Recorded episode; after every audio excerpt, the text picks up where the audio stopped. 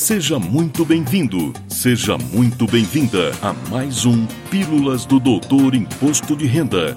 Dicas, orientações, notícias, informações úteis e conhecimento na dose certa.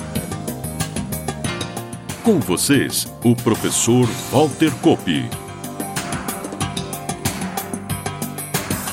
Olá, vamos falar de imposto de renda. E o assunto de hoje é a declaração de saída definitiva do país, que, ao contrário de muita coisa que já encontrei na internet e até em alguns artigos aparentemente bem elaborados, não é opcional. É sim mais uma declaração obrigatória. Mas obrigatória para quem? Para aquele contribuinte que deixa o país com ânimo definitivo, como, por exemplo, com um contrato de trabalho no exterior já na sua saída, ou ainda aquele que saiu do país sem o ânimo definitivo e lá permaneceu por mais de 12 meses. Neste caso, no primeiro dia do 13º mês de ausência do país, está caracterizada a não residência para fins fiscais. Outra questão muito importante a ser abordada é que a declaração de saída definitiva do país é devida mesmo que o contribuinte tenha entregue a comunicação de saída definitiva do país, que foi instituída em 2010 através da Instrução Normativa SRF 1008, de 9 de fevereiro daquele ano.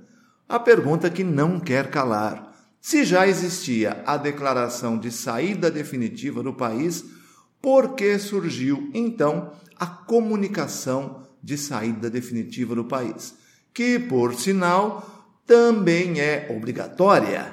Explico. Até o ano calendário de 2009, o prazo para a entrega da declaração de saída definitiva do país era até a data da saída, com ânimo definitivo. Com a alteração trazida pela Instrução Normativa 1008 que citamos há pouco, este prazo passou a ser até o último dia útil de abril do ano seguinte ao da saída definitiva ou do adimplemento da condição de não residente para aqueles que saíram em caráter temporário. Você que sempre nos ouve com muita atenção já captou o raciocínio. É isso mesmo. É exatamente para cobrir esse tempo que vai da data da saída definitiva ou do adimplemento da condição de não residente até o início do prazo de entrega, que é, regra geral, do começo de março ao final de abril de cada ano. E por que isso ocorre? Porque a situação de não residência no país muda a tributação de diversos rendimentos recebidos pelo contribuinte aqui no Brasil, como, por exemplo, aposentadorias, aluguéis, rendimentos de aplicações financeiras, ganho de capital, etc., que passam a sofrer tributação exclusiva na fonte, uma vez que o não residente, a partir da entrega da declaração de saída definitiva do país, não entrega mais a declaração de ajuste anual. Assim, para que as fontes pagadoras dos rendimentos possam aplicar as regras imediatamente a partir da data da saída, precisam ser comunicadas da nova situação. O próprio aplicativo, que é preenchido online no site da Receita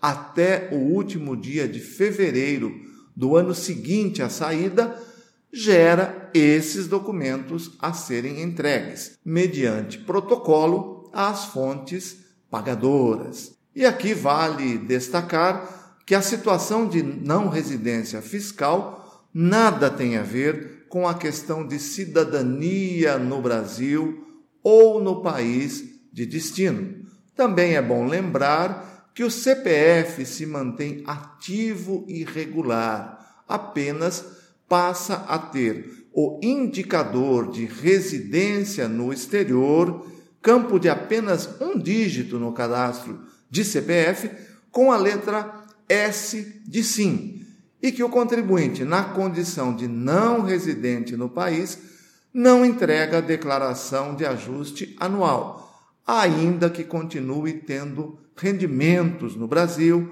receba uma herança, um prêmio, abra uma empresa, etc.